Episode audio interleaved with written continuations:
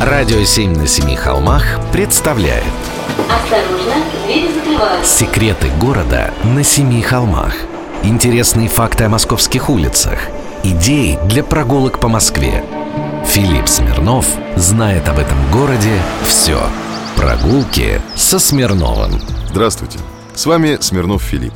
Сегодня Никольская улица, пожалуй, самая главная в Москве. Именно тут бьется фанатское сердце Мундиаля.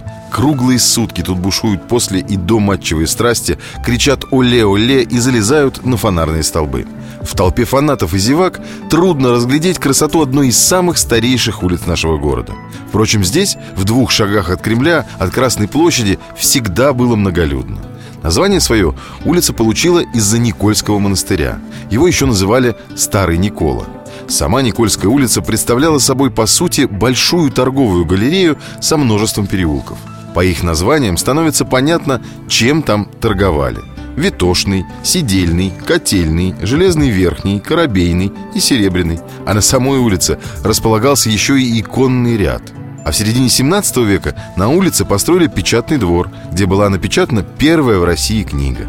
Кстати, сто лет спустя из 31 книжного магазина в Москве на Никольской было 26. А еще на Никольской улице была Славяно-Греко-Латинская академия. Это было самое первое высшее учебное заведение нашей страны. Именно эту академию заканчивал Михаил Ломоносов. В оставшейся части улицы, там, где не было лавок и книжных магазинов и монастырей, селилась знать. Место все-таки под боком у Кремля. В советское время улица носила название 25 октября. И через нее на Красную площадь заходили первомайские демонстрации. Так что принимать нынешние футбольные демонстрации для Никольской не впервой.